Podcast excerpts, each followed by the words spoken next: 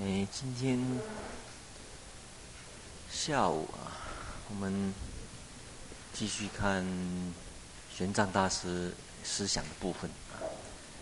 因为昨天晚上我们看的啊，比较属于传记啊，比较属于跟他的西剧啊，西剧里面有关系的。所以我们今天看思想的部分。哎。讲到看思想的部分呢，又要读古文了。既然要读古文的话呢，就要怎样？就要再练习，来练习一下古文。这一段是在谈玄奘大师在那烂陀寺的时候啊，特别跟他思想有关系的呢，这是我们今天讲的重点啊。嗯，请看。嗯，一百九十四页。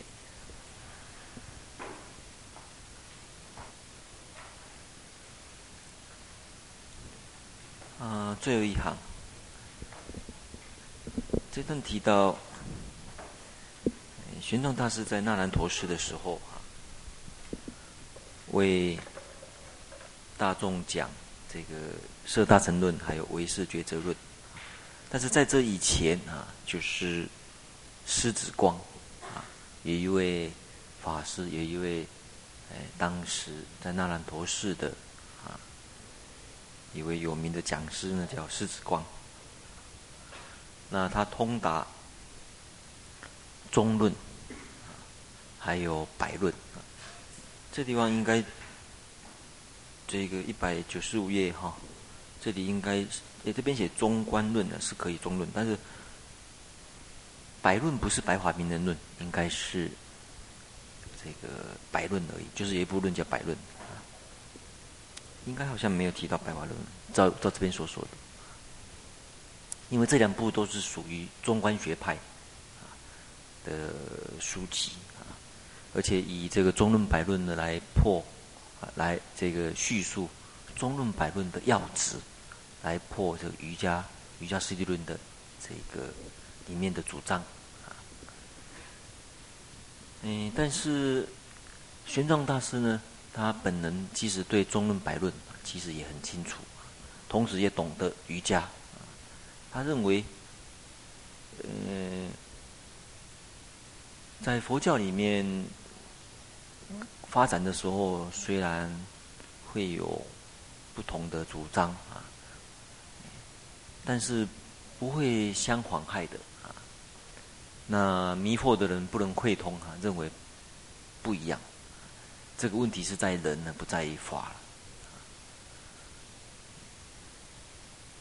那嗯，这里有提到哈，就是讲这一段啊，就是一百九十五页的这一段啊。嗯，所以提到说。中论或者百论，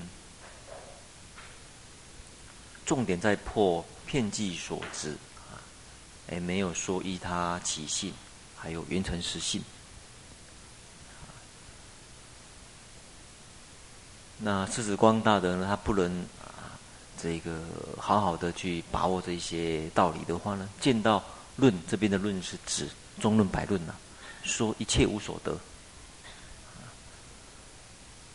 那结果就认为瑜伽师论所立的缘成实性呢，也虚浅。这个就是在一百九十六页的地方。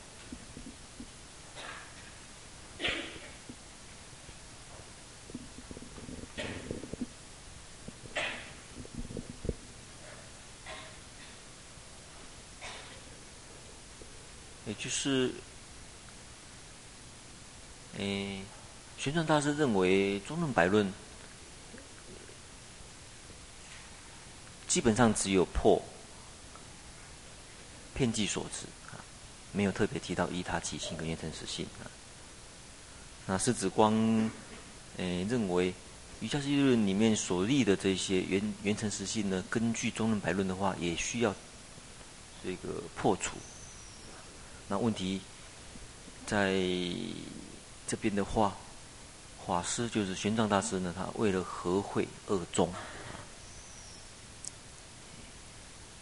希希望调和中论、中观跟瑜伽，中观学派跟瑜伽行派，啊，希望他，哎，他认为不相违背，所以呢，做了一本叫《会中论》，总共有三千颂。他写了以后呢，论成呢就交给戒贤，啊，戒贤大师是他。那烂陀是当时的啊最有名的这个大德哈，以及大众，大家认为很好啊，并共宣习。这是我们今天要了解他思想啊里面第一个重点。那这里就是提到玄奘大师的思想特色里面，里面有一条啊，所谓缘起不空跟。缘有谈真空妙有的部分，这部分昨天花的讲义哈，有有提到，一开头就提到。那问题是我们接着来看这个问题。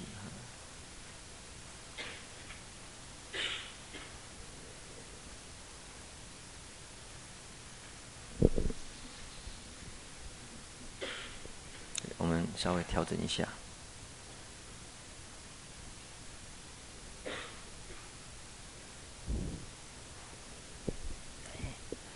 提到为什么玄奘大师他的思想特色题缘起不空啊，跟我们一般所说的缘起性空啊，它的差别在什么地方？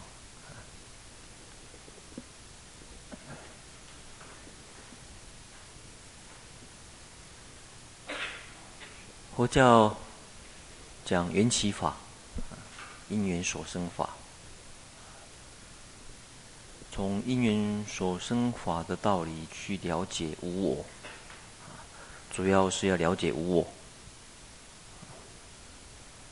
那依无我而得解脱。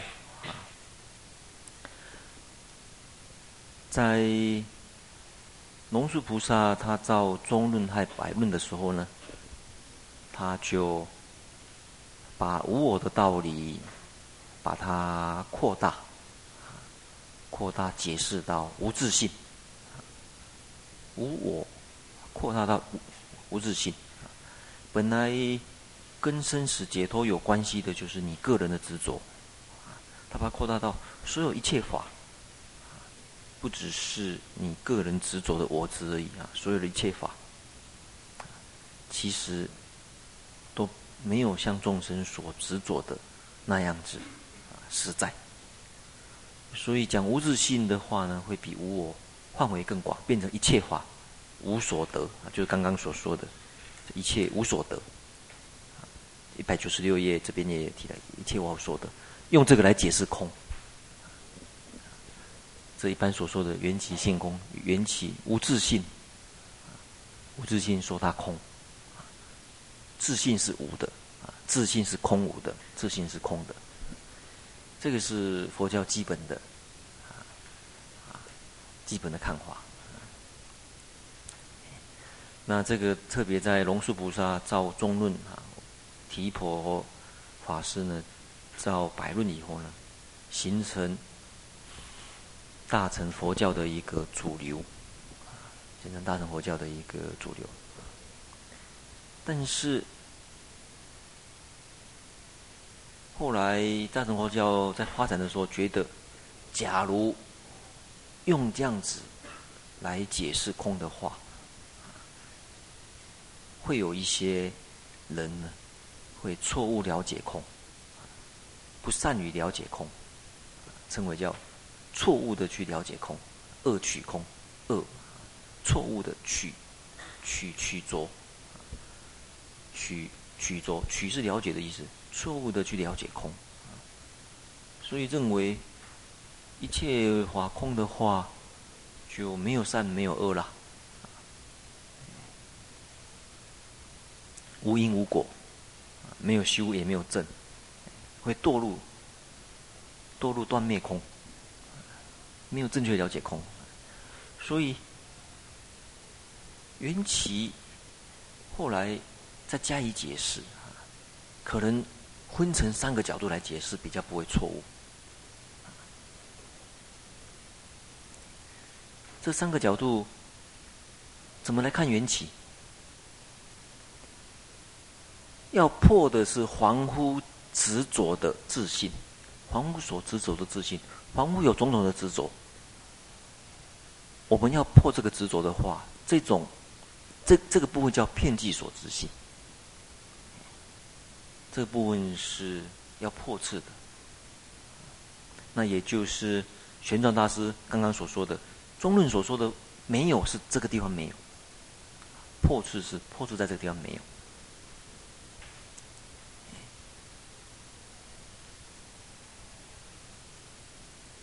但是依他起性。说缘起，缘起依他起性，它重点是在破斥，不是有自然生，并不是自然生性，所以无性，无性这里呢，并不是讲完全没有，这边是讲没有自然生性，一切法不是自然生的，是因缘所生，不是自生，不是自然生，那。讲依他起性的重点在哪里呢？其实就讲心事，重点是心事。所以，虽然片计所执是虚妄的，但是它是从心而起呀、啊，依心而起的。你心要去面对，你心不能讲说，呃，他跟怎么会变成凡夫，怎么会变成圣人没关系。应该从这地方开始着手。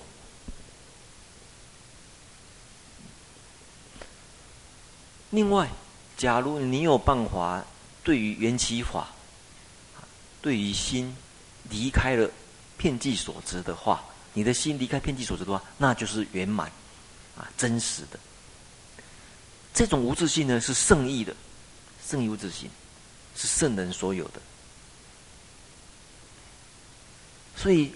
用这三个角度来解释空，是瑜伽行派，他们后来认为应该这么来解释。这这三种性称为叫三性或者三自性，依这个三自性去了解三无性，这三种无性，依着这个三自性去了解三无性，这瑜伽行派认为这样子是比较正确的，比较不会。堕入两边，因为一般房屋堕入堕入有，啊，堕入有破执着，这个可以破房屋的执着，不会堕入有，而且呢，也不会堕入无。有的人都堕入无了，啊，否定缘成实性，否定依他起性，所以不堕有，也不堕无，认为有这种方便，而且用这个法呢，可以圆满的解释。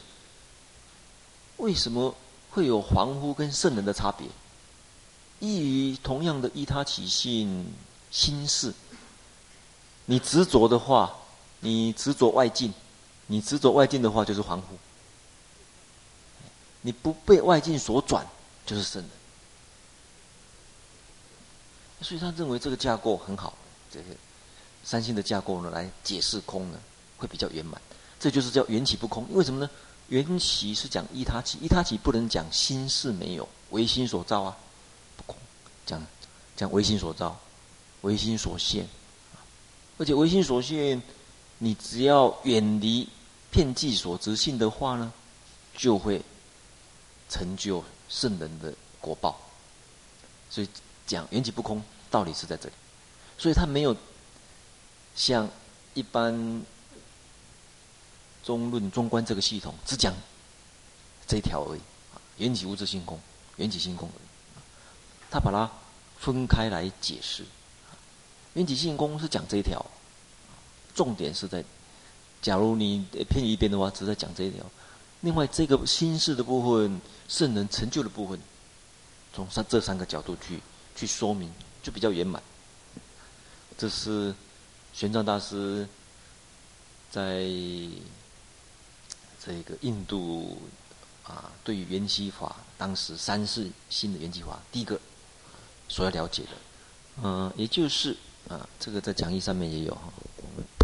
嗯，把字体放大一点，大家比较好看。嗯，对照刚刚所说的，假如这样子的话，遍计所知性是讲外境。大家手头都有讲义吧？有一张讲义，上面有印嘛？哈，有吗？都有找到哈。同样的，遍计所知性呢是讲外境。外境呢，它是随着环境，它是虚假。外境，你认识，你的认识啊，认识。你会认为啊，真的真的看到外境，事实上，并不是如你所想象那样子。同样的外境，每一个人看起来千差万别，不同的角度看起来千差万别，所以它并不是如你所想象的那样子，非有如心，不是像心是那样子，它是一个出出发点。也就是整个众生凡夫，啊，哎，凡夫跟圣人、凡圣的差别关键点，在心这里呢。事实上，这个心呢是重点。那外境呢，不是像心那么重要。它是它在于繁盛差别之间，不是一个关键点。所以问题，问题不在，不在外境，问题是在内心，在你的心事。内事必依因缘生，所以它非无，不是像外境那样子不实在，它是问题的根源的起源点。所以重点呢，就摆在由心事去转成凡夫也好，转成圣也好。流转成凡夫或者流转成圣人，啊，说是第一点要，他们是呃需要建立的，所以缘起不空也是讲这个的，缘起是讲这个心事，啊，不能讲他说像外境那样子，这个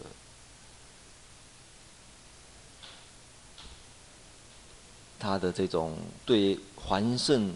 关键的影响力，对还圣转流转成凡夫也好，或者流转成诶，或者修行成圣人也好，事实上心是一个重点。这是第一个，对于缘起不空啊，这个道理是在这里。这也是简称叫三性说啊。主张三性、三自性、三性或者三无性的这个学说，这个在《唯识三十论颂》里面啊，第二十个颂跟二十一个颂就讲这个三性。众生会骗计，种种的骗计，骗计种种物。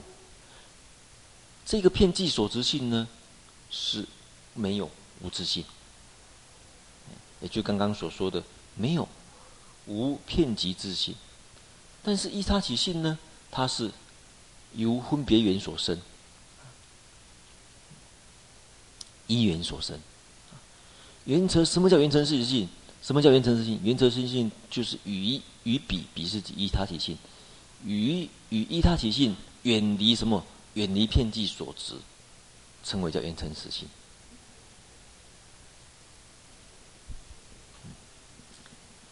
这就是，呃，世亲菩萨在《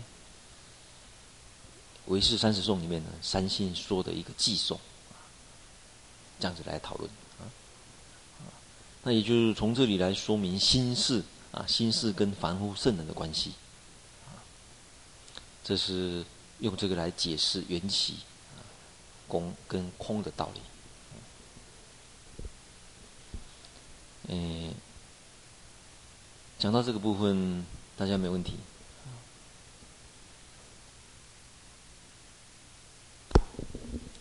这个颂接着呢，接着第，嗯，第二十三颂啊，这边是二十一，二十二、二十三颂里面就开始三性跟三无性的关系呢，就是我们，诶，给大家讲义上面有提到啊，没有自然性呐，啊，或者讲圣义之心。好，啊，嗯，缘起不空讲的是有两个层次啊，太多了。缘起不空讲两个部分啊，重点是在讲这个啊，讲心识不空。为什么讲这个地方呢？因为你讲这个地方的时候啊，缘成实与彼，就是你对一他体性不执着了，称为叫缘成实。所以其实缘成实、缘成实性跟一他体性是不一不二啊，这两者啊不一不二的关系。也就是缘成性、缘成实性，并不是离开一他起，另外有缘成实，而是说与依他起以缘起法不执着，因为你缘起法有两条路可以走，一条路是凡夫，呃流转，一条路你不执着变成圣人，所以缘起不公呢，重点是讲心事，啊，也就是说心事是我们问题的。变成凡夫或者变成圣人的关键，你必须要面对，你不能逃避的，你不能说无自性空啊，心事也空啊，那你就逃，被你逃开了问题点，问题点不能模糊，这需要去探究啊，心事的奥秘在哪里？心事怎么会转有凡夫跟圣人的差别？或者心佛众生、心佛众生的差别在哪里？是平等还是差别？讲心还有佛还有众生，心佛还有众生三无差别，这个道理怎么建立的？啊，你没有从这个架构去了解，就很困难。所以这也就是。缘成实于彼，就是以依他起性远离前性。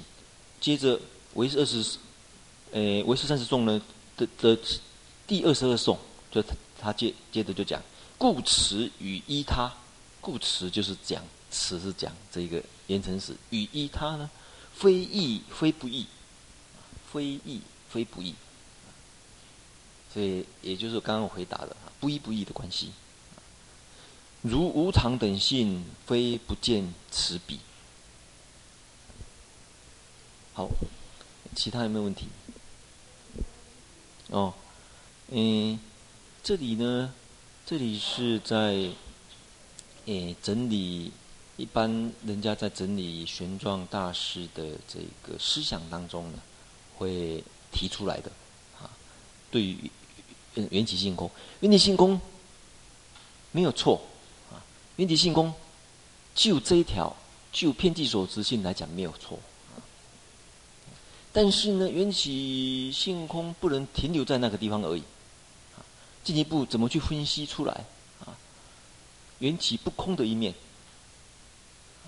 缘起不空的一面是讲真的，缘起法内视必依必依缘而生，啊，非无如尽。也就是。缘起，缘起讲依他起性的话，他只是讲没有自然性而已，不能，也就是对无自性、对性空的解释，一般只有停留，你不能停留在这里而已，你还还还要了解两个，一个是无自然、无自然生性，也就是心识的部分；另外一个是圣意无自性，圣意的无自性，依这样子来解释呢，是比较正确啊，所以。你要来问说缘起不公啊，并不是我讲的啊，而是从这个玄奘的学说里面，大家揭露出来的。这是嗯，在了解玄奘大师的这个思想里面啊的一个重点。那一般通常大概习惯想讲讲这个是真空，然后就妙有，直接就讲真空妙有。就在这条线讲真空跟妙有，真空跟妙，但是用这样来讲的话，还圣很难区分。真空庙有这边凡夫的话啊，那凡夫也凡夫凡夫凡夫就是圣人，圣人就是凡夫，那倒过来圣人就是凡夫了。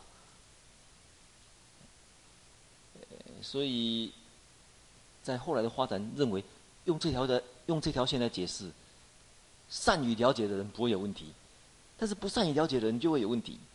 啊，不善于了解，他认为，这缘起法，这个凡夫无自性，所以空；圣人无自性也空。那圣人跟凡夫都一样，所以就不用修行，也没有因果。不善于了解会产生这样子，善于了解没问题啊。所以这也就是为什么。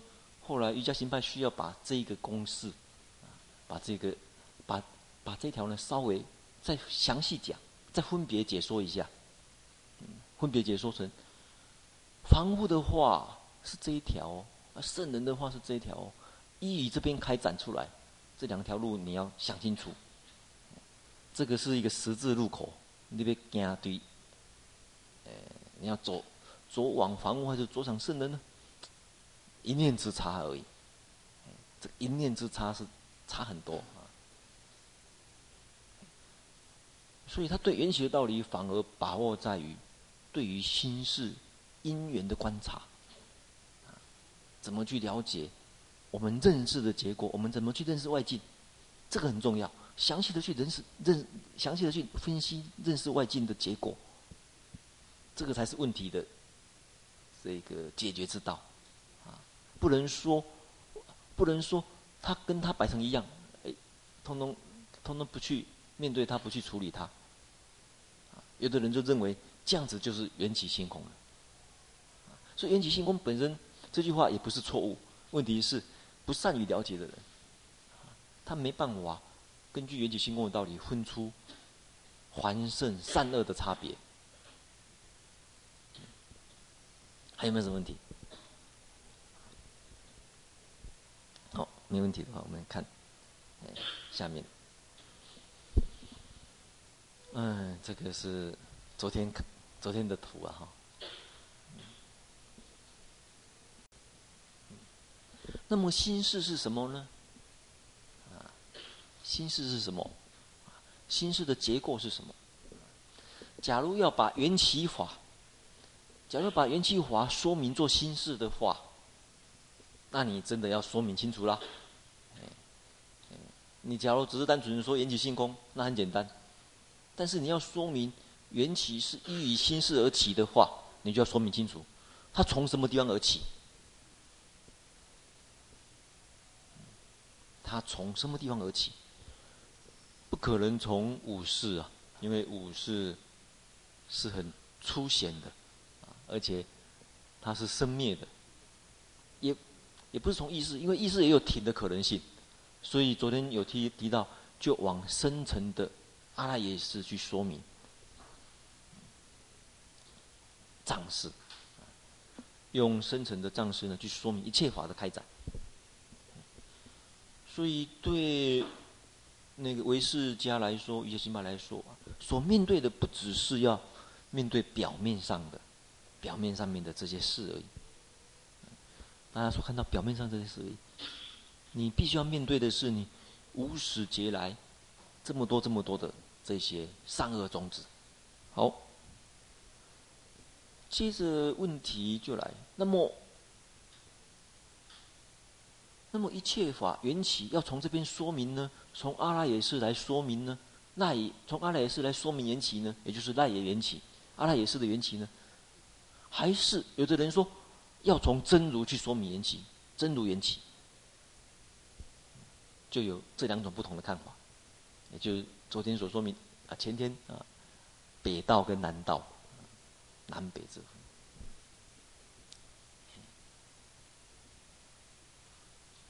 那大家觉得这两则啊，昨天也前天也问过，假如用这个来说明一切法的缘起，从这里可以起。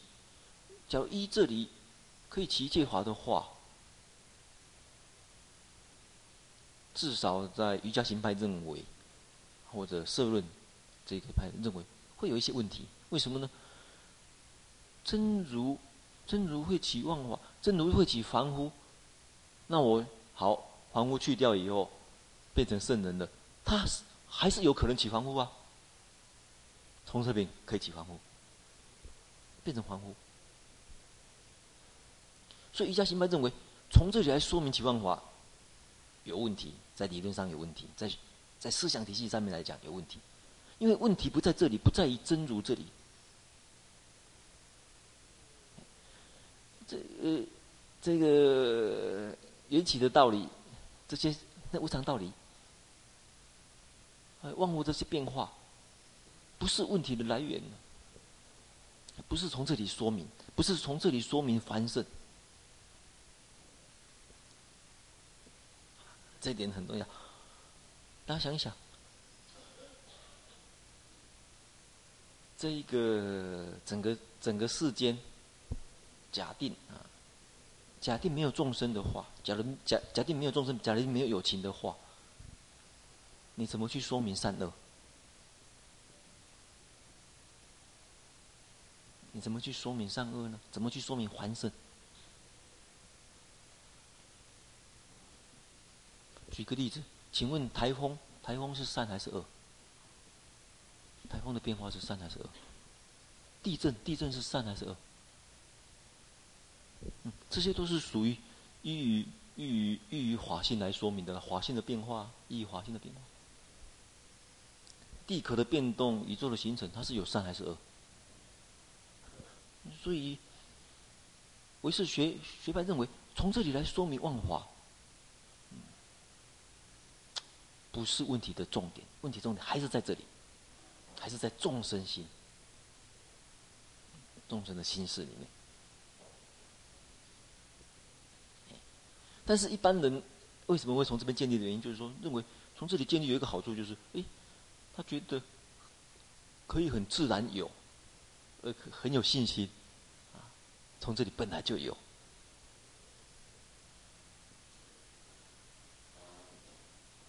本来就有，那有信心是没有错，但是他在理论上面会有种种问题。从这里起凡圣，那么凡夫变成圣人，圣人又可以变成凡夫，因为通通以。法性真如而说的啊。嗯，我再解释一次哈，我的重点是在说明说，谈善谈恶，谈凡谈圣，谈凡谈圣，谈善谈恶，离开心事没有意义。重点是在这里，离开众生的心事没有意义。你看哦。这个世界上，假如没有众生的心事，地震这些变化，种种的这个这个呃，你想哦，这个好，你说杀人，杀人好了，杀人是一个物理的变化，一个人被剖成两半，跟地震一样嘛，地震也是地剖成两半。假如没有心事的话，这个杀人跟地震一样啊。就是破成两半，某一个物理物理现象，某一个刀子，刀子是一个物理现象，碰到另外一个东西，物理跟物理性的变化，两个相撞了，被杀成两半了。假如没有心事在里面来说明，他怎么会怎么会有善恶？一个人在那边，我把他推，我我把他推向，把他推推推下去山崖，这个有善恶，我的心事。我想要他那死，他站在旁边被风吹到山海，这个风有没有善恶？风他没有心事的话，他怎么去谈善恶？除非你在旁边吹风，吹。所以重点是在这里，就是善恶的问题、凡圣的问题，依心依心事来说才有才有意义。举个例子，你说台风是善还是恶？离开人的认知以外，有什么意义？没有什么意义啊！天气的变化，大自然变化，你说它是善还是恶？呃，这阴天，阴天是好还？我们说阴天是好天气还是坏天气？有些人认为是好天气，有的人认为坏天坏天气啊。阴天的话，卖伞的认为好天气，啊，生意来了。你这个有一个故事，这个苏东坡，他有一次要渡船，坐渡船，听说要上渡船以前，旁边有一个庙很很灵，大家都去求，一求的话就可以顺风，他就跟着去求，啊，顺风求顺风。后来他觉得，哎，不对哦，我每个人都求求顺风，那那边要过来的人怎么办？我这边求顺风，那那边的人就逆风啦，那边的人不灵，到底是哪一边要灵？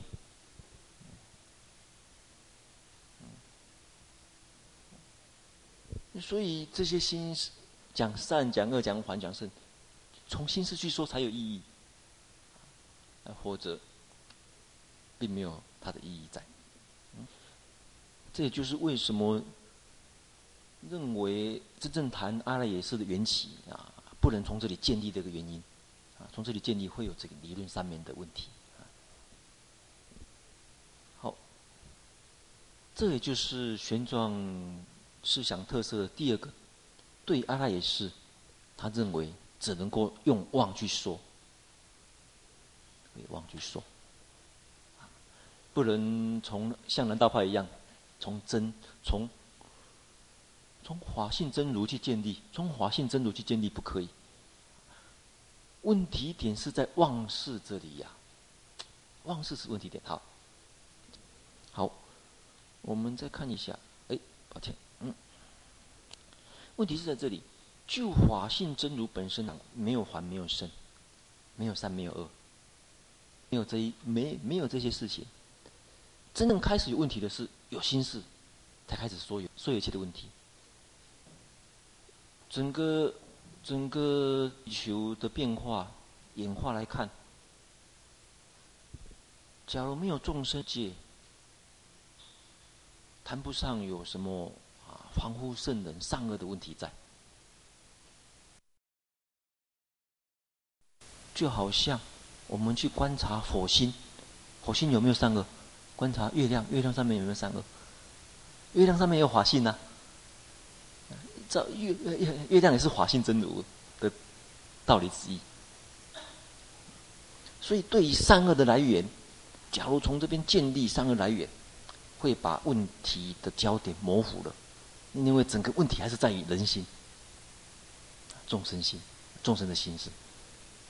从这里去探索凡圣的根源、善恶的根源才是重点。这是唯识行派的一个主张，而且也是他们的强调特点。这里是问题点，不要不要模糊掉。因为一般从很容易看来，这里认为说它可以起，因为没有说它是一个法性真如，是一个本来本来的一个。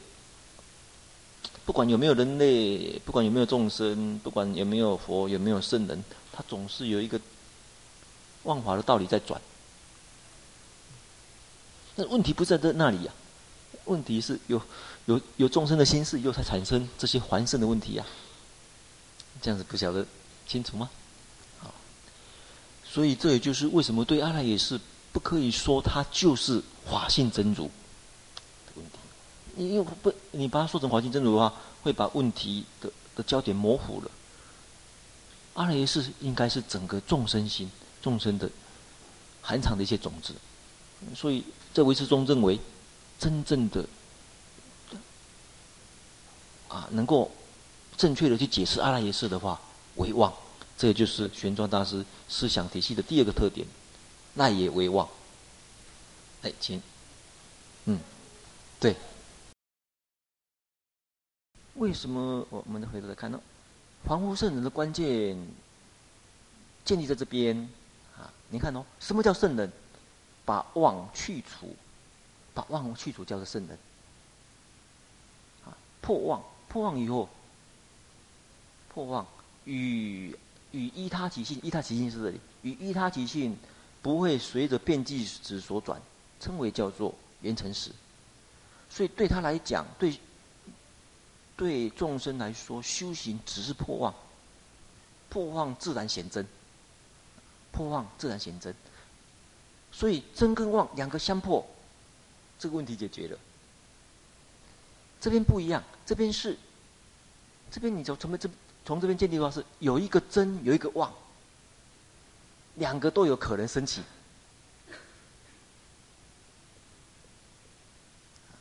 所以，当你把一个妄消失，得到一个真的时候，那么什么时候妄再起呀、因为来源同样。这个地方是任何任何任何的因缘都有可能起的。这地方不一样，这地方你转一个角度，你的观点改变的时候，就不会起了。我们再用一个最简单的解释好了，啊，这个比较好，好解释。假如万从华信真如建立的话，表示这个是华信真如啊。我看到这个这个假设，这个是这个是镭射笔，镭射笔没有什么价值。这个是一个金条，这是金条，这金条也是华信真如啊。这它跟善恶有关系，它跟善恶有关系。从这边起的话，哇，那么我我现在可以，我现在对这个不起贪心，哎，我是圣人。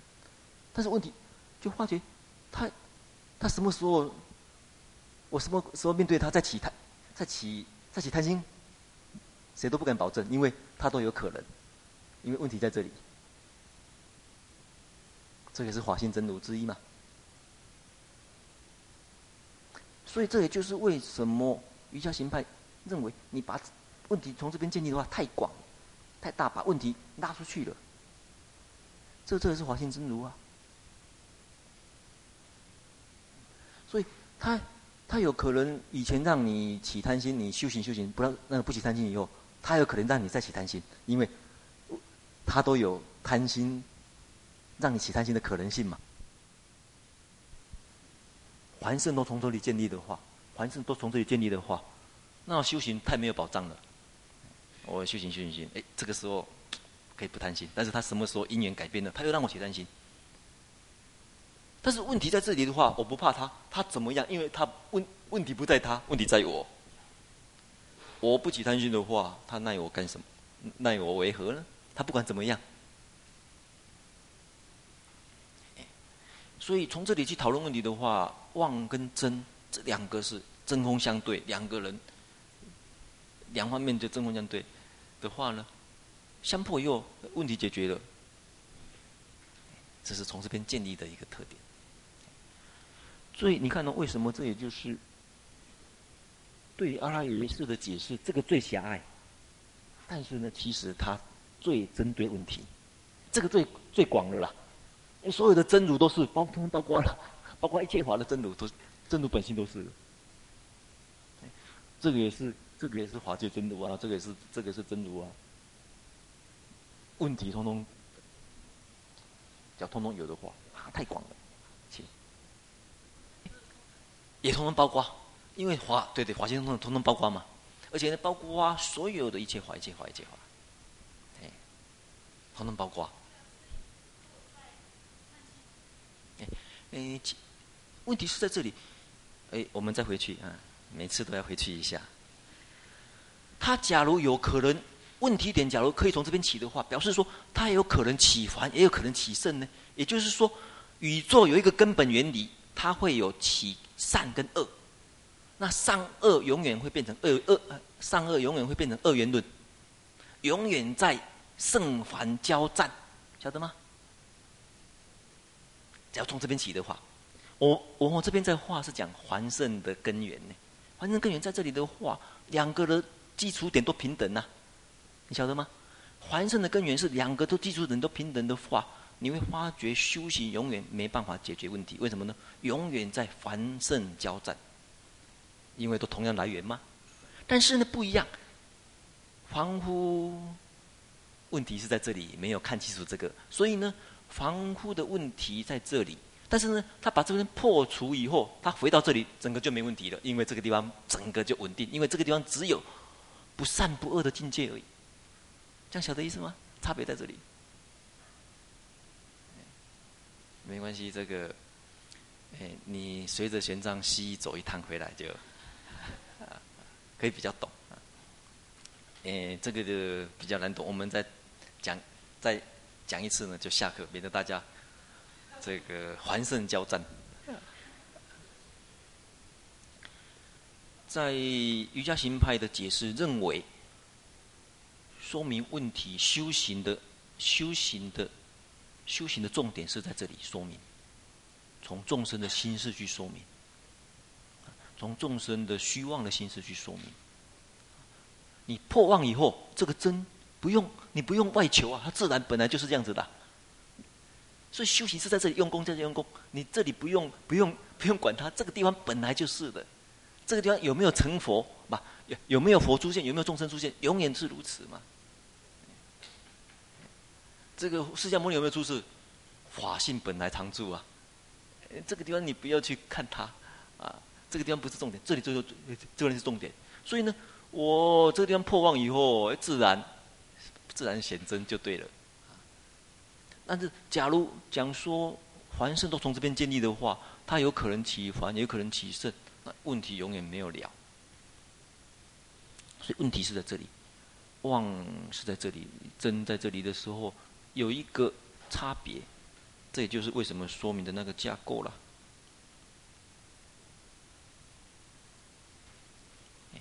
这里有一个这个心事，呃，还或者圣，它这个凡圣的立足点。去体会圣意，圣意就是讲那个真如，啊，去体会，你你有办法不受遍计值的障碍，体会到真如的时候，这称为叫圣。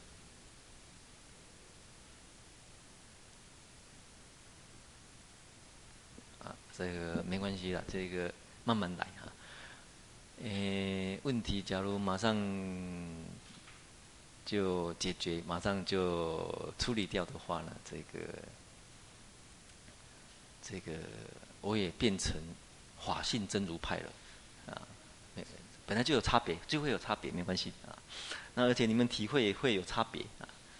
这下上课时候好像听得懂，下课换课就，就听不懂了啊。这没关系啊。好，我们休息一下。嗯。嗯。上一节所谈的问题呢，比较比较深一点啊，所以这个啊，可能大家会动一点脑筋，这个也很好啊。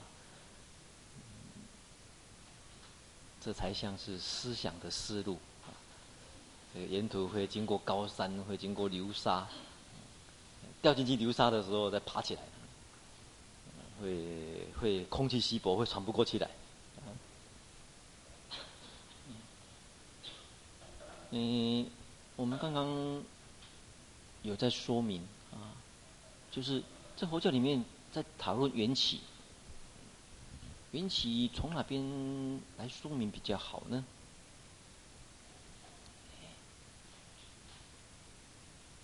早期比较单纯的缘起，从业果之间来说明就可以，这是一个基本的，从业果。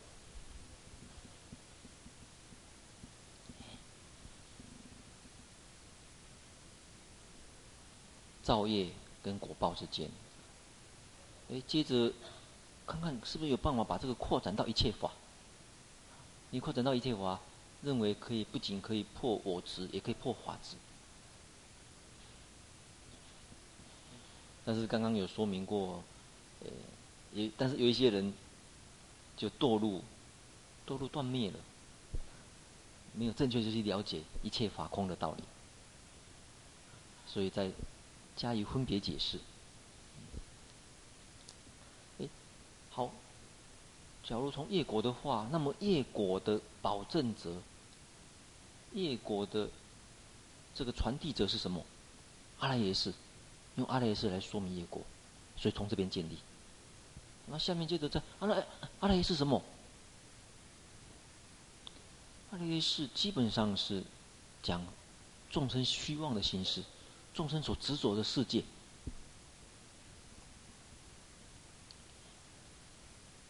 只要是凡夫，只要还没有呃成佛，其实都在妄里面，多少而已啊，几分几分几分几分而已。所以你想象中的世界，想象的对的世界，其实都不断的可以突破。所以从这一点才晓得说啊，这样才有进步啊。我们不要讲修行上善恶伦理的进步好了，我们讲社会的科学进步就好了。早期所看的世界是什么世界？跟现在所看到世界差很多了。早期人们所看到世界啊，觉得这个台风啊，台风有风神，赶快祭祭祀风神。乃至于杀人祭祀，祭祀风神，哎，求风不要来。现在了解啊，原来风是怎么造成的。现在对对风的观念不一样了。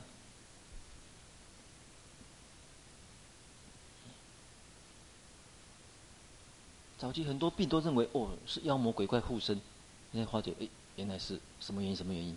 针对问题去解决，看的世界逐渐逐渐逐渐不一样。所以我们社会不断的在破万、破万、破万、破万。不断在破妄，请问现在有没有完全破妄了？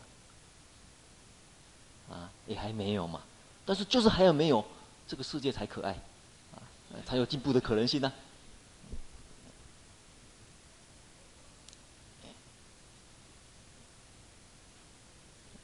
人类不断的要去了解，早期觉得哎，万法万法哎，可能是一个造物主、造物者成就的，哎，后来不是啊。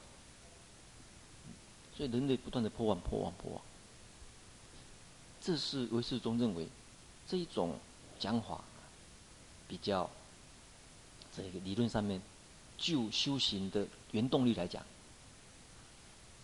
比较理想。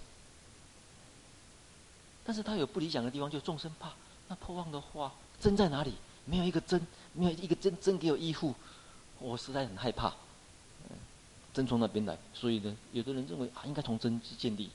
我想这种心理很自然的，大家都会。问题是为师为什么不谈呢？第一个，他认为第一个原因，真根本不用不用去担心嘛，本来就有的啊，你担心什么？真假如可以让你修出来，那这个真也是有为法了。既然是有为法，就有生灭，就有生灭。修成佛以后，什么时候又变成不是佛？所以法性这边你不用担心。你说啊，有刚刚有一个人问说，那么这个妄里面也也应该也有真啊，也也应该有法性的，没有错，当然没有错。不仅呃阿赖是有法性，这个桌子也有法性，这个杯子也有法性，这个都到处都有法性。你你担心他说什么？所以不要把这个真放进来，问题比较单纯。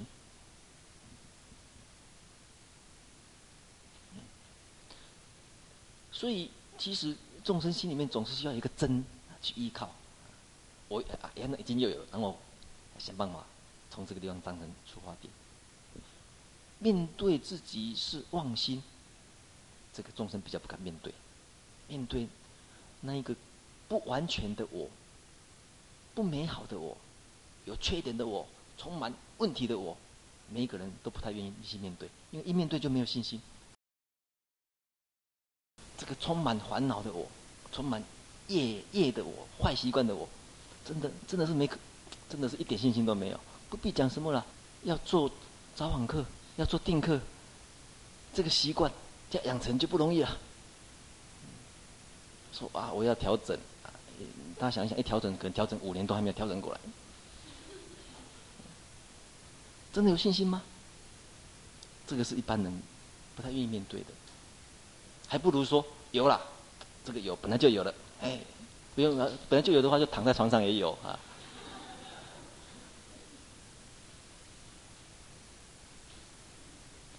所以在这两个极端之下，就有中间派的出来，就好吧啊，好吧啊，通真望好了啦，有了都有，这个比较折中，折中的话呢，折中有好处啊，两边逢源，但是呢，就真实意来讲，到最后一关要面对的时候，还是这个问题而已。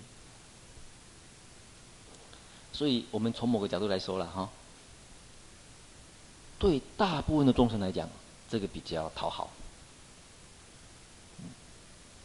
最讨好是这个，这边越讨好越讨好，这边越不讨好。所以这也就是唯识行派在中国后来并不是很很流行的一个原因，不是很讨好。当然也牵涉到它本身理论比较繁复，影响很很多。但是一个底根本的架构就在这里，因为众生希望有一个依靠，从那个依靠开始嘛。这就是玄奘大师思想的第二个特点，赖也为真，非常残酷的，非常残酷的叫你去面对这个问题，啊，不是那也为妄。你看，连我都下意识里面都要为真，你看看。而且面对面对，你看，最后连十地菩萨都要面对最后一分无明。好，这个这个问题暂时讲到这边。假如假如喜欢真的，你要呃不要紧啊，这个照样可以活下去啊，不用担心啊。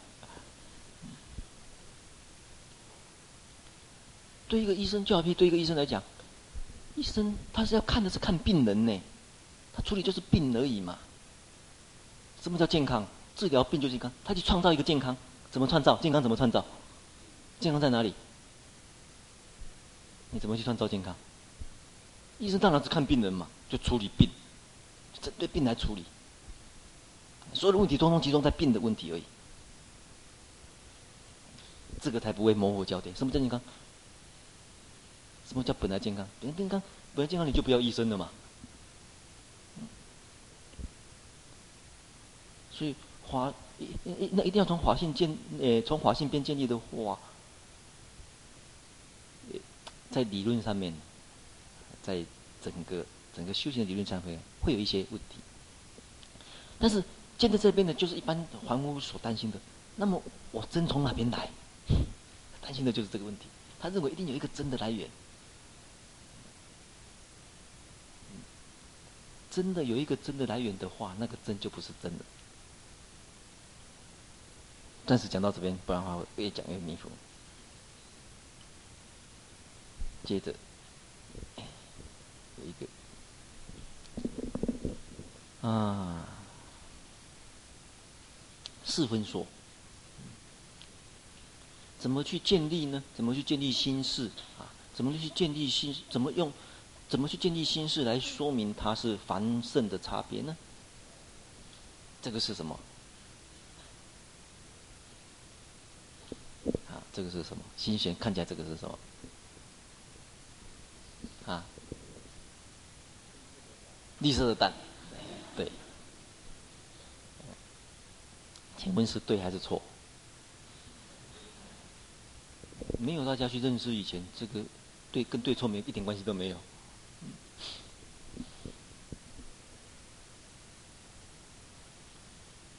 又多了一个蛋，这个是这个是多了一个蛋，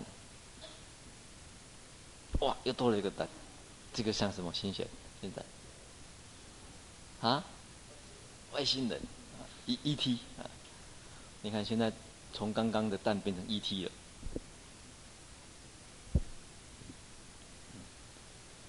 当我们的心事，这个说明心事了哈。当我们众生去看一个外境的时候，我们众生去看一个外境的时候，这个这个不是眼睛哦，啊，现在这个呃，大家不要以为这这这个不是眼睛啊，只是在等一下再说明。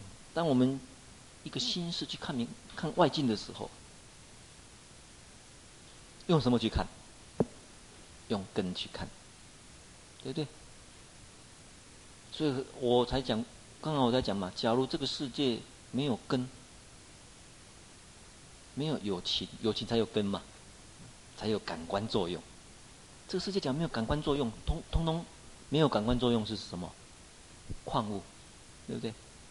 没有感官作用是矿物，也可以包含植物，但是植物我们先不要讲植物啊。有些人会认为植物也有感官，假定我们先讲矿物，这个世界。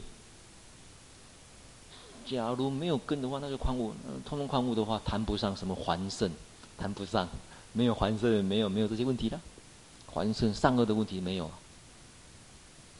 从有根开始来说，嗯，根去感受这个外境。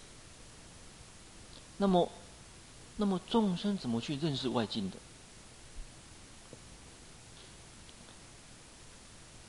众生怎么借着心识怎么去认识这外境的？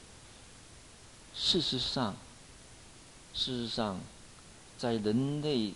在整个地球的演化来说，演化、演化、演化出有人的时候，人的心是很厉害。人这个心是很厉害，厉害到什么程度？厉害到不是，尽是一个物理作用，这是一个物理变化。开始有生命以后，有生理变化以后，人这个生理变化，感官是一个生理变化，去看，看。我看到这个世界，这个是一个生理变化，有光，光的刺激，然后脑波传这个生理变化，人在内心会形成一个很大的内心世界，而且我们会依照这个内心世界去改变我们的身心跟世界。我们外在的身心世界是根据我们内心的世界作为蓝图去改变的呢。大家想一想。这一块土地三十年前是什么？竹林呢？有一个老和尚，他有一个内心的世界。他想啊，念佛，好好修行。最先想这个找一个茅棚啊，好好进修。哎，后来有因缘的啊，随缘度众。好好进修的时候，只要茅棚就好了。随缘度众的话就不行了。随缘度众就要盖草寮，盖一个简单的草寮。随缘度众还不行，现在还要很多人要来出家，就要盖大殿的。要盖什么？要盖什么？一个一个盖出来。这个怎么造成的？这个是某个老和尚的心灵的世界构造出来的啊。人有这个力量。今天，假如是今天是一条老狗来这边，会造成这样子吗？老猫不行呐、哦，其他众生就没办法。猴子乃至跟人最接近的也没办法，他顶多来这边啊，可能采集一些水果，这样而已。但是人，他那个造造作力就很强，他造作的那一种程度，到今天几乎不可思议。所以人的这个地方很厉害，心识的地方很厉害。人只要要比赛感官跟外境，根本跟动物不能比。人的感官是所有动物里面最弱的。你的眼睛比得上鹰吗？老鹰吗？鹰眼。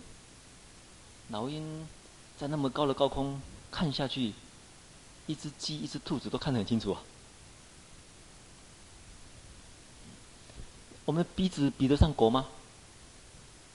比得上猪吗？耳朵比得上动物那么灵、那么那么灵敏吗？动物你稍微轰就草动一下，哎，它就跑走了。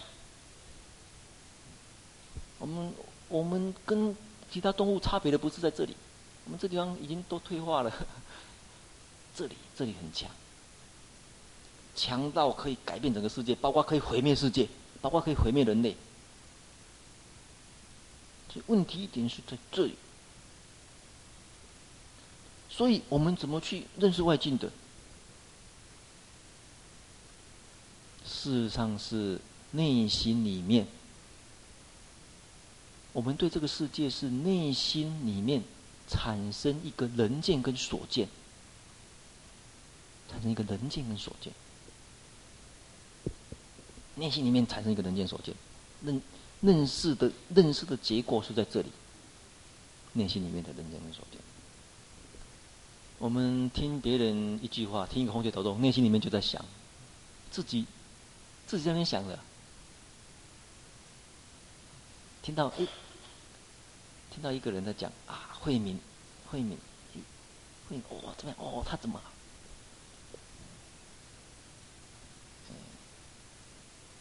了？啊，我讲一个笑话，有一个老师，一个老师有一次跟我讲，他说，他有一次到研究所来，要上楼梯，哎，看到学生他在从一楼开始走，然后看到学生在前一楼，他从一楼开始走，然后那个学生已经走到二楼了，两个学生在对话，然后呢，他就说，假定那个老师姓吴啦，吴老师，他说，吴老师。这个很会教书呢，哇！听到啊，因为他也姓吴，很高兴。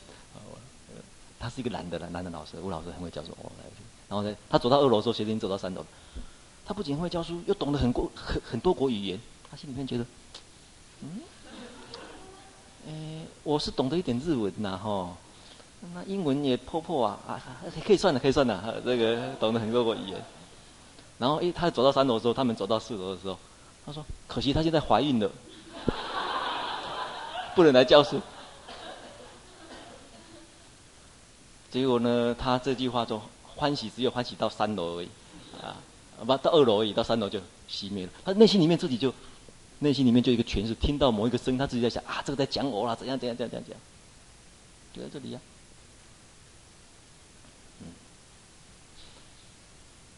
我们大概整个呃整个的这个每天早上到晚上都是这样子，在这个。在这个里面，片计所执，这个叫片计所执啊。对每一件事情、每一件事情，都用我们自己的想法去解释、去解释、去解释。啊，这个好啊，这个坏啊，这个好，这个坏。这个是我的敌人，嗯，这个是我的朋友。我的敌人要怎么样？我的朋友要怎样？每天都是这样子，就就就活在这个世界里面。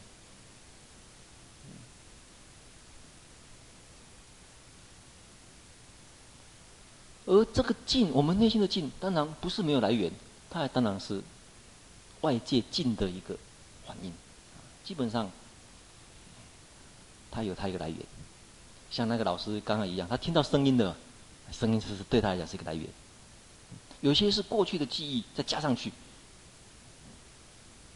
所以现前的跟过去的混杂在一起，跟未来的混杂在一起。所以这个境呢，在意识里面，过去、现在、未来都有，混混杂在一起。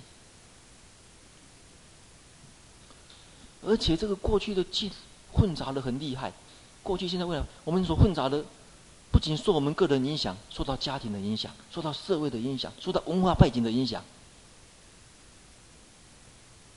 像我们昨天看那个影片，大家看到，哎，那样子也是他们的人生，跟那跟我们想象的，我昨天问问，哎，好像是问，今天还是昨天都忘记了，不知道问谁。问心玄还是问谁？问好像是问你吗？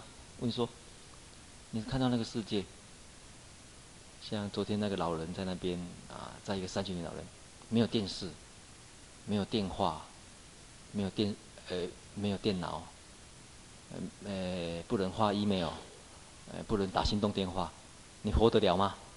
啊、哦，我们觉得这怎么有可能在那边活下去？因为他们但但是他们活得很快乐。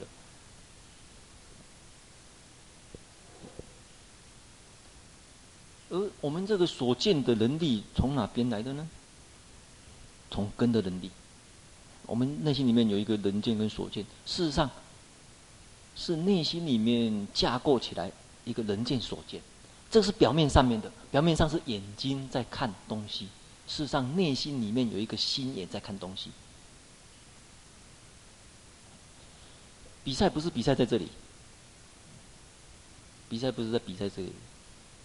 这里，这里啊，这里的决决定性不大，这里的决定性才大。比赛不是在比赛这里，这里，这里啊，这里的决决定性不大，这里的决定性才大。嗯嗯，所以唯识家认为，我们看外境的时候，在内心里面会自己造一个影像、相分，所见的认识对象。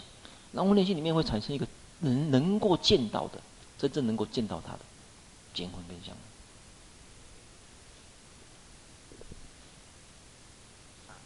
但是，但是我们常常忘了，见婚跟相婚是从哪边来的？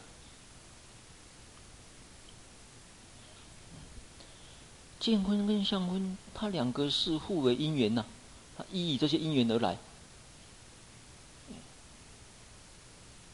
这相婚跟见婚从哪边来？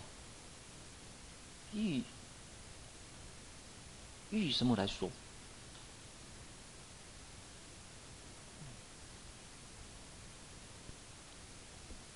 怎么晓得？怎么晓得这种认识作用？怎么来确认这种认识作用？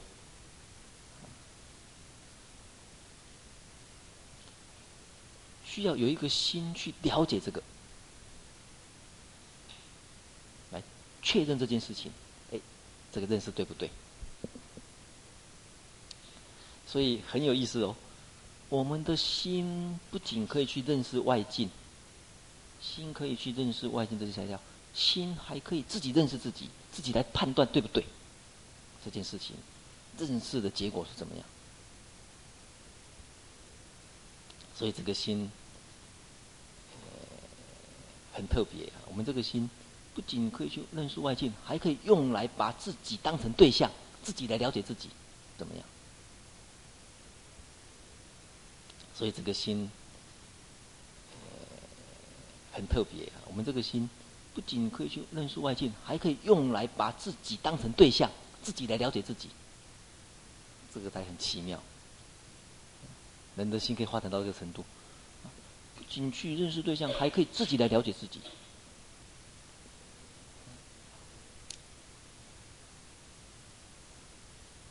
自己来证明自己这件事情到底怎么一回事，是对还是错？从哪里可以了解？从哪里可以了解新的这个能力是这样的？从语言就可以了解。你看喏，我们会说语言，对不对？语言是一个我们用的工具，但是呢，我们又可以发展一种语言来说明这个语言。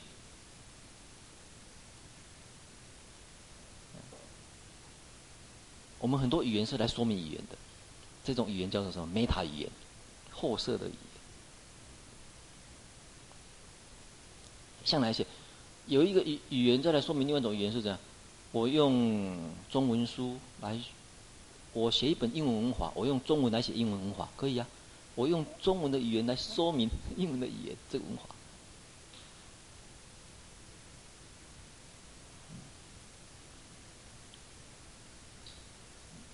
所以，哎，这个架构，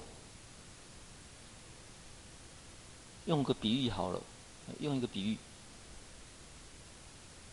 假定这个相婚好比是有一件事情，哎，这个相婚是材料，有有呃有一个人出钱，这个人出力，一个出钱，一个出力，请问这两个要达成效果，两个人要合起来做事，除了出钱出力以外，他们为什么有办法做事？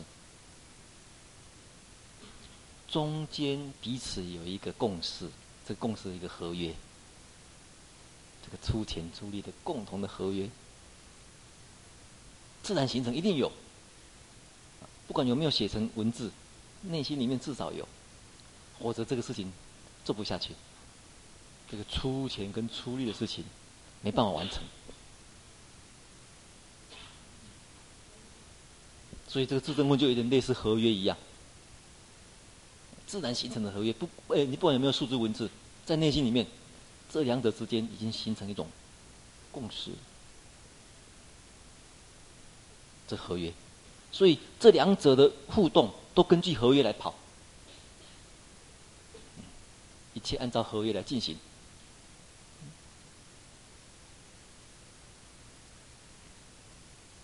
哎，我们这个团体有一个公约，这公约怎么产生的？有一些人在活动，那这些人大家想出来，对这个活动应该怎么来想？哎，然后呢，就产生一个合约。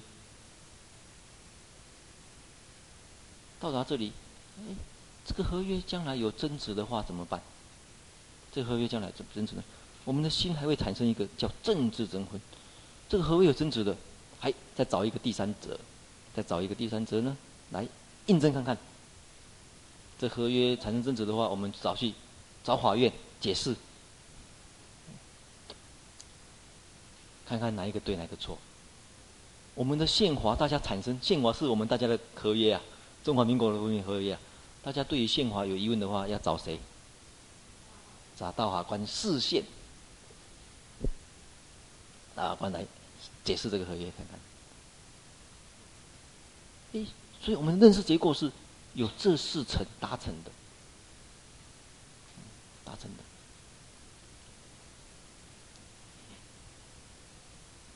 所以从这里去了解啊，其实每一个人的认识结果是这个结果的话，你就了解怎么该该去转世成智，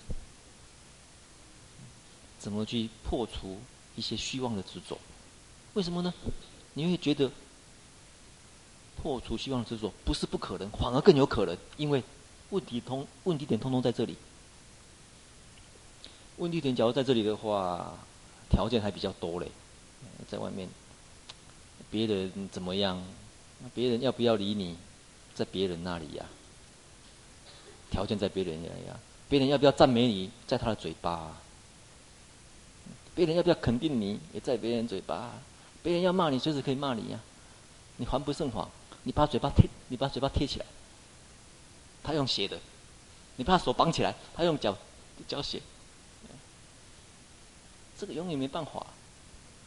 问题在这里吗？这里也没办法，不要看，不要看吗？你通耳朵通关起来，跑跑去山里面闭关好像，都看不到好了。就开始看到自己，你没办法脱离自己呀、问题在这里，反而应该更有信心才对，何必去找真？问题产生的地方就是问题解决的地方，太好了。不用另外找，有问题，太好了，就是有解决；有病，太好了，就是有药嘛。哪里有一个药？哪里有个药？什么叫药？药是对病来说才有药啊。假如单独一个药啊，那个药叫什么？那个药反而有毒哦。你不会带去假药啊？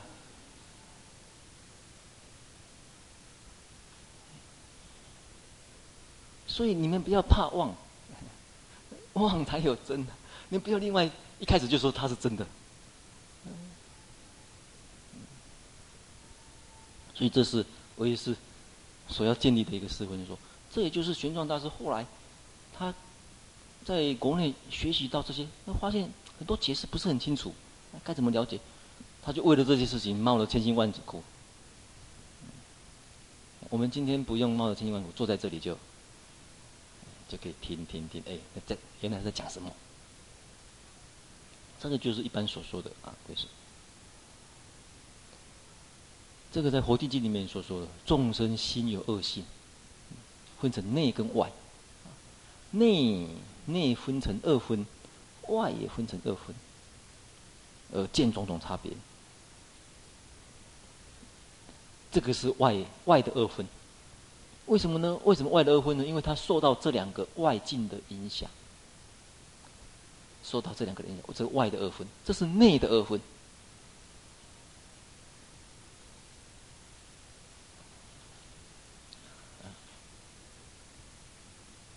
所以这个就是《活地经》里面啊所提到的众生心恶心，内外一切分，能取跟索取缠，纠缠在一起都分不清楚。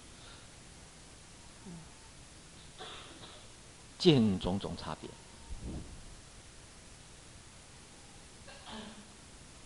为什么缠呢？为什么缠在一起？你看哦，这个所起的影像也是你自己造作出来的嘛？你要气他，气他，气他，气他，你气他干什么？这个你自己的相啊，气他干什么？爱他，爱他，爱他，自己爱自己。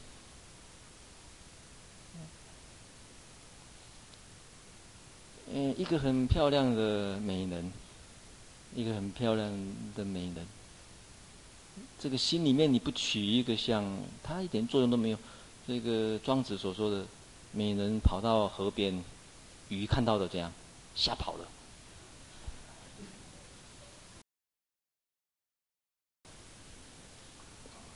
对鱼来讲，简直太可怕了。因为为什么？美人可能到河边的话，被他抓起来吃怎么办？啊所以你你你在这个地方不取他的相，一点都不纠缠，不晓得是自己自己自己的内心里面自己造出来的相婚跟见婚在那相见而已。仇人仇人仇人，仇人还是在你嗯你内心里面造出来仇人啊。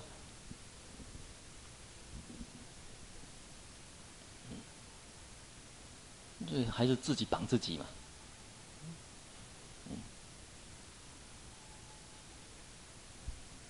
对，人取所取人取禅，呃，见种种差别。这个见婚就有种种差别了。嗯，所以唯识学家根据这个，根据《佛地经》这个寄送，啊，来。说明心识的结果，认识的结果。啊，我们到十分呢。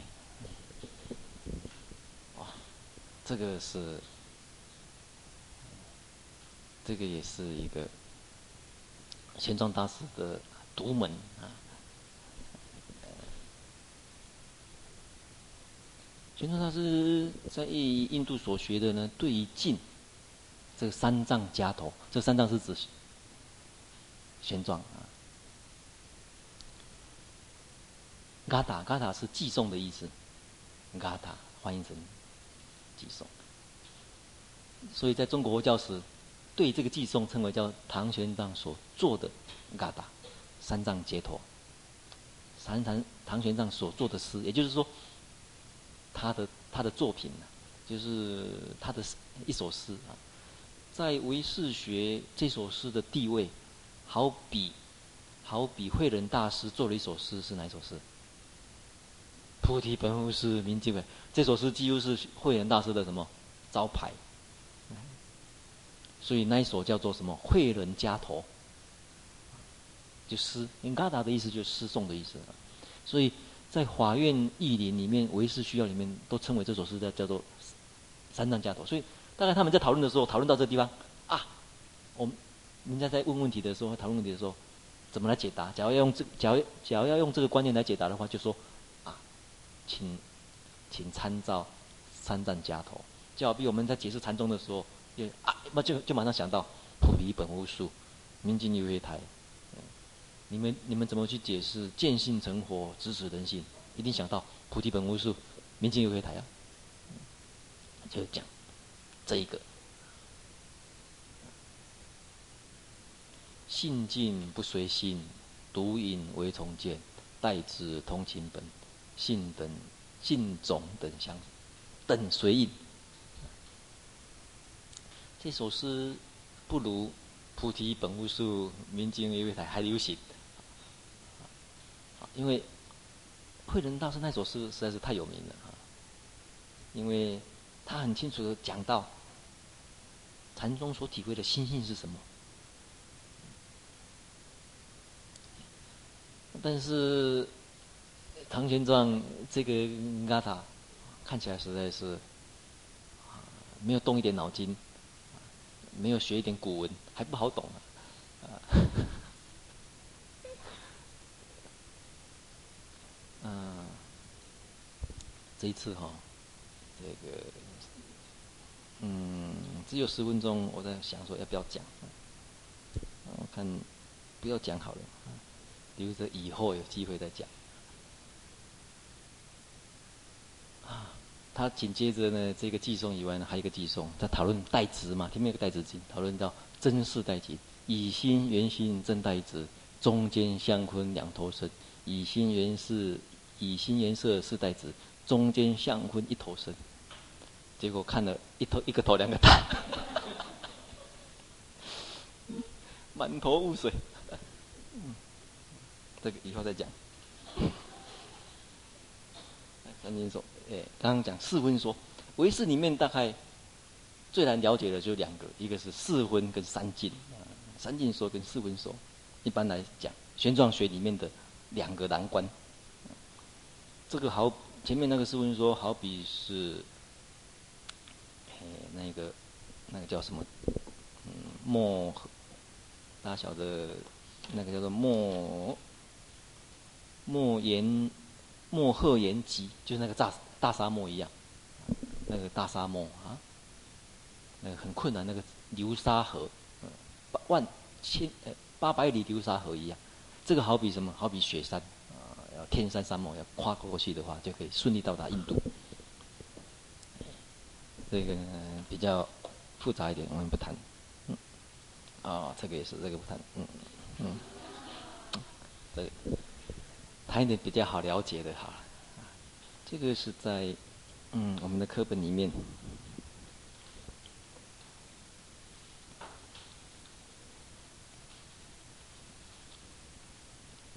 嗯，在。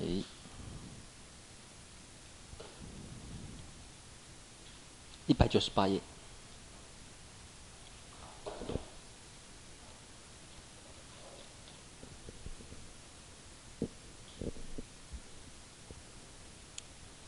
嗯，这段哈、提到有一个南印度啊，南印度的一个老婆罗门呢，叫波罗居多啊，他是印度王，也算是国师了。他是部派佛教里面正量部的。他依正量部呢，造了一个叫《破大乘论》，造了七百颂，七百个诗颂。诸小乘师呢，都啊，这个实在太好了，拿去给王看。他说：“我终如是，岂有大乘人能破一字者？”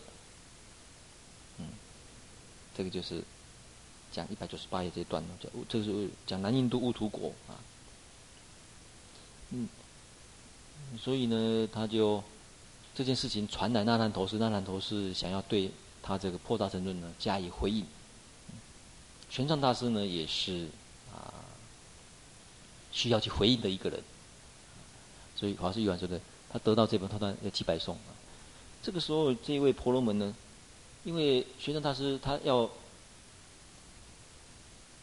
去驳斥他的观点，我需他需要对这本书有所了解，对正量部的话有所了解，他以前没有学过。所以正好有一个婆罗门，这个辩论辩输他了。他本来要自杀了，啊，但是他说：“哎，不用不用啊，你只要在这边好好学习就好。”他留下来。所以呢，他就请这婆罗门问他说：“哎，你有没有学过？”他说：“有。”他说：“这部书我有学过。”然后他请他讲，晚上的时候请他讲。这个婆罗门跟他讲了一遍呢，玄奘大师呢就。抓到要点了，就把他一些错误的地方呢，用大乘的道理呢去陈述出来，写了一千六百颂。刚刚七百颂而已，他写了一百颂，这个叫自破恶见论。很可惜，这部论在中国啊没有没有流传，没有翻译啊。不然的话，这篇算是玄奘大师在印度的博士论文。嗯，前面那一本《慧中论》是他的硕士论文，刚刚一开头介绍他写的什么《慧中论》嘛，是不是？哎，谈三性那个道理的时候，《慧中论》，这个好像他的博士论文一样，《慧中论》在中国也没有流传，《破恶见论》也没有传，但是我《慧中论》虽然没有流传，但是大家猜测它的内容大概是讲的是，基本上可能是谈三性那个道理，讲缘起不空那个道理。那破恶见论，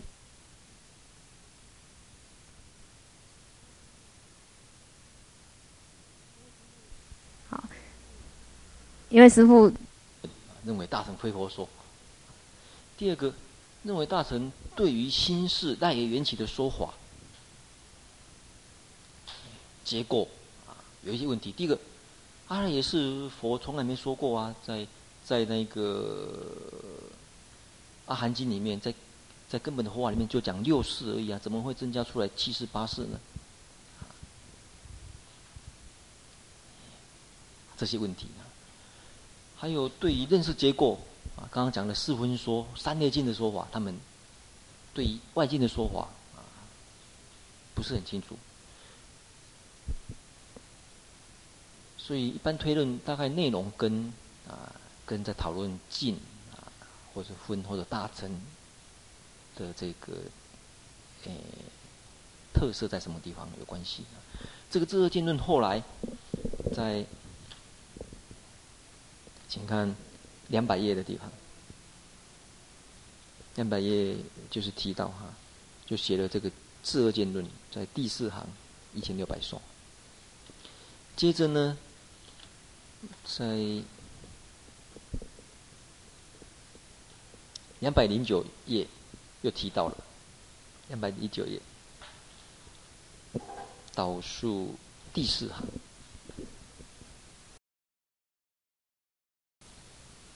这个戒日王，当时印度最有名的一个，大概武力最最强大的一个国王戒日王，他就问问玄奘大师讲啊，这个是在两百零九页倒数第四行，他说有听你说了，你做了智二见论，在《慈恩传》里面前面是讲破见论，这边是改成智二见论啊，一样的，应该是一样的哈。然后你做的那个智二见论在什么地方呢？那玄奘大师就教给他看，这一个，那个王看的哦很高兴，他就对那那一些门师，就是王宫里面这些啊这些有名的学者，就跟他们讲说，啊，我认为呢，日光出来的话，那些萤火虫啦、蜡烛啦，就看不到光明了；天雷震阴的话呢，那一些。凿子锤子的声音呢，就绝响。我看到这本智二见论呢，觉得你们所知道的这个知识呢，实在是太小了。你们有没有办法去破看看？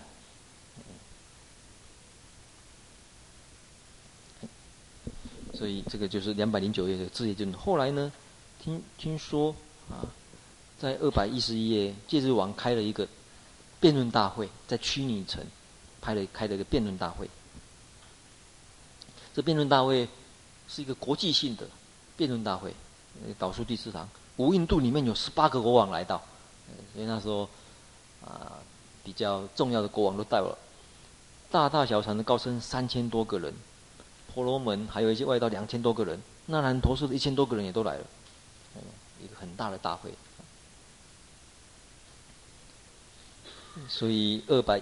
二百一十二页最后一行，玄奘大师呢就当论主。二百一十二页论主，他这个博士班的博士论文考试实在是有够多人的哈。一般博士班考试才五个人，呃，顶多八个人、六个人而已。辩论，跟老师答辩哦，他这个实在是有够多人的。它的内容是什么？大家认为？当中，其中有一个是可能是，是一个逻，呃，是一个命题，是一个逻辑命题，是一个印度的辩论的命题。这辩论问题最主要在讨论什么呢？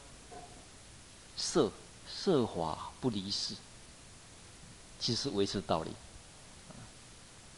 这个色是不离世的，最主要他的主张就是这样子在。在提出这样子的一个主张，也就是为是。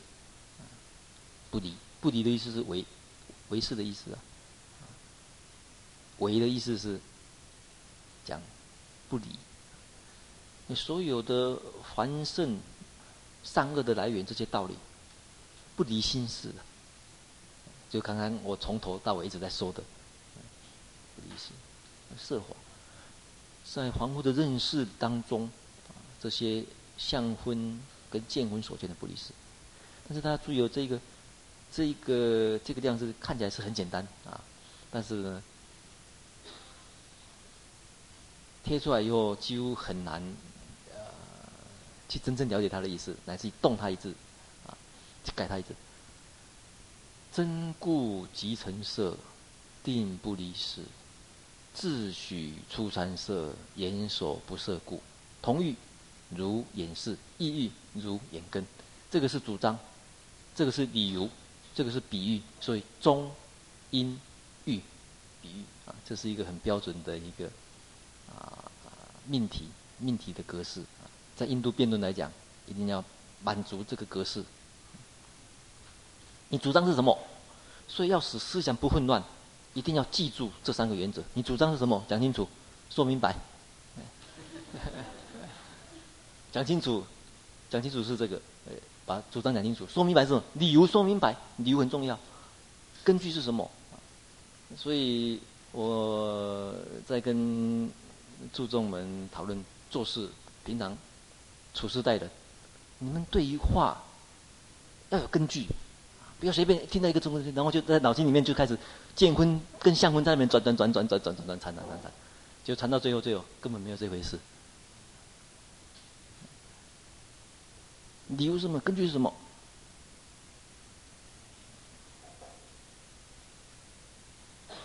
这个像最近这个电院啊，说要成立基金会，大家对基金会听到道听途说，听一大堆很混乱的知识在脑筋里面，根据在哪里？自己从来没有去检讨，到底是是不是有道理的？是不是有根据的？理由、原因，再来。例子是什么？这个是实例例子，正面的例子是什么？反面的例子是什么？举出正面的例子，举出反面例子，这个事情就很清楚了。你们假如每每一次的思考，每一次的言语，你的言语跟你的思考都能够合乎这个原则的话，这是预防思想不要混乱的一个不二法门，最好的方法，也是减少烦恼的最好方法。很多烦恼。经过这样子一分析，大概问问题解决了一半了。你们要问问题以前，自己想一想，我这样一个主张根据是什么？理由是什么？这理由清楚不清楚？这个是形式上的问题。那内容呢？内容是讲色不离识，出三色，研究所不，看起来，请问里面有没有生字？没有一个是生字吧？没有，没有，什么意思？确实是不好懂啊，留着以后有机会再讲。啊，这个玄奘大师十七年所学的这十八年十七，也也那有的人算是算是七年，然后走路一年啊的话，呃，前后这个这个年有一点。这个出路一那一般来讲都讲十七年啊。所学的话，你们要短短的、短短的六小时里面就要通通讲完，太不合因因缘所生法了啊！所以，哎，我们上到这里，那个以后有因缘呢，大家再慢慢深入。佛华其实里面很多，嗯，很有味道的，很有味道就讨论啊、分析啊。